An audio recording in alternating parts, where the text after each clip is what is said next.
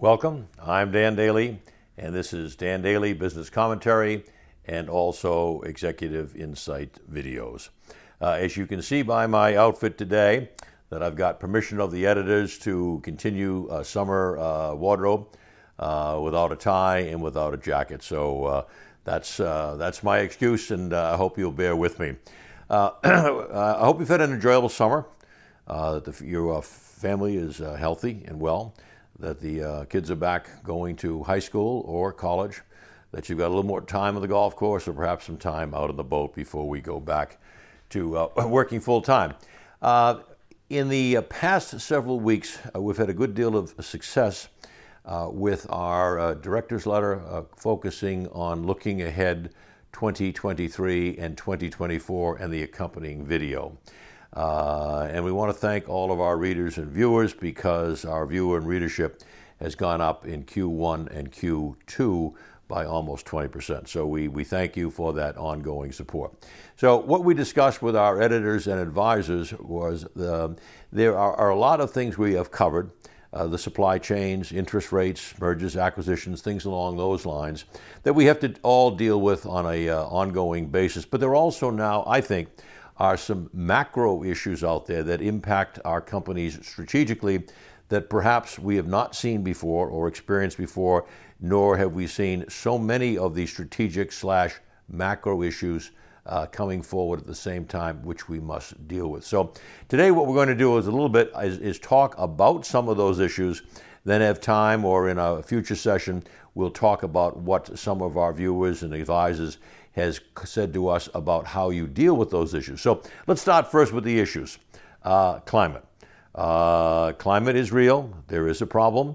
Whether you feel it is cyclical or man made or a combination of both, uh, I think honestly it is here and we've got to deal with it. The trouble is evidenced by fires, floods, tornadoes, hurricanes, etc., and a rising water table. Serious business. So to simply say it's not a big deal, I don't think is realistic. It is a strategic issue that will have an impact on your company one way or the other over the next perhaps several decades. So there is climate. Another one is, uh, is very important and very interesting. It's what I think is the paradigm shift with the introduction of AI. Not brand new, but certainly it has moved to the forefront in just a few quarters. So the question there is how might it impact your company, your products, your client, and what are you going to do about it? As we've said previously, the key is recognize it, don't underreact, don't overreact. So, AI. Uh, another one is geopolitical. Uh, if you've seen your news in the last couple of days that the head of the Wagner Group died dramatically when his plane crashed. Well, the plane crash was 60 days to the day uh, uh regarding his or after his uh, attempted uh, mutiny and move towards Moscow. Bottom line there is our opinion is this guy Putin is a tough guy, and do not mess with him. So, how does Russia, Russia and the Ukraine, how does this all impact your company today, tomorrow, uh, opening the Ukraine, returning to Russia? What are all these factors? But geopolitical, this is very, very significant. And obviously, when you talk about Russia in the same tone, you've got to talk about, about China. So the uh, other one is, uh, is affirmative action as a result of the Supreme Court decision. When the decision was passed several months ago, we said that the activists will not stop targeting just educational institutions, and they have not. They are already moving against several international law firms challenging their right to grant certain fellowships.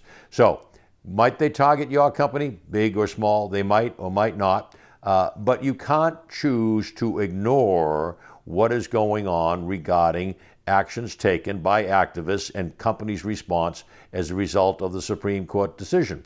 Again, don't do any, don't do nothing, don't underreact, don't overreact, but that is something that you have to be aware of and how it's moving forward. You cannot ignore it. Uh, the last situation is, uh, and it's a challenge, is national politics. Uh, I don't know how many of you saw in recent days the Republican debate. I think the candidates all did a very creditable job, but I was very concerned about just the atmosphere uh, on the podiums and also in the audience. I, I, would best describe it as divisive. there was booing, there was yelling, there was screaming back and forth. And I'm not naive. I know how you can stack an audience so that it supports various candidates, but it certainly uh, was not what I would call a, encouraging or particularly impressive scene. And I imagine whatever the Democrats are going to do will be somewhat similar. So I think what we have to talk about here in that is uh, what impact might might the next 18 months of national presidential elections have on your company. It can't be ignored. You can't simply say uh, it doesn't impact our company because it will. Let's start at a minimum how it impacts your workforce. Very serious.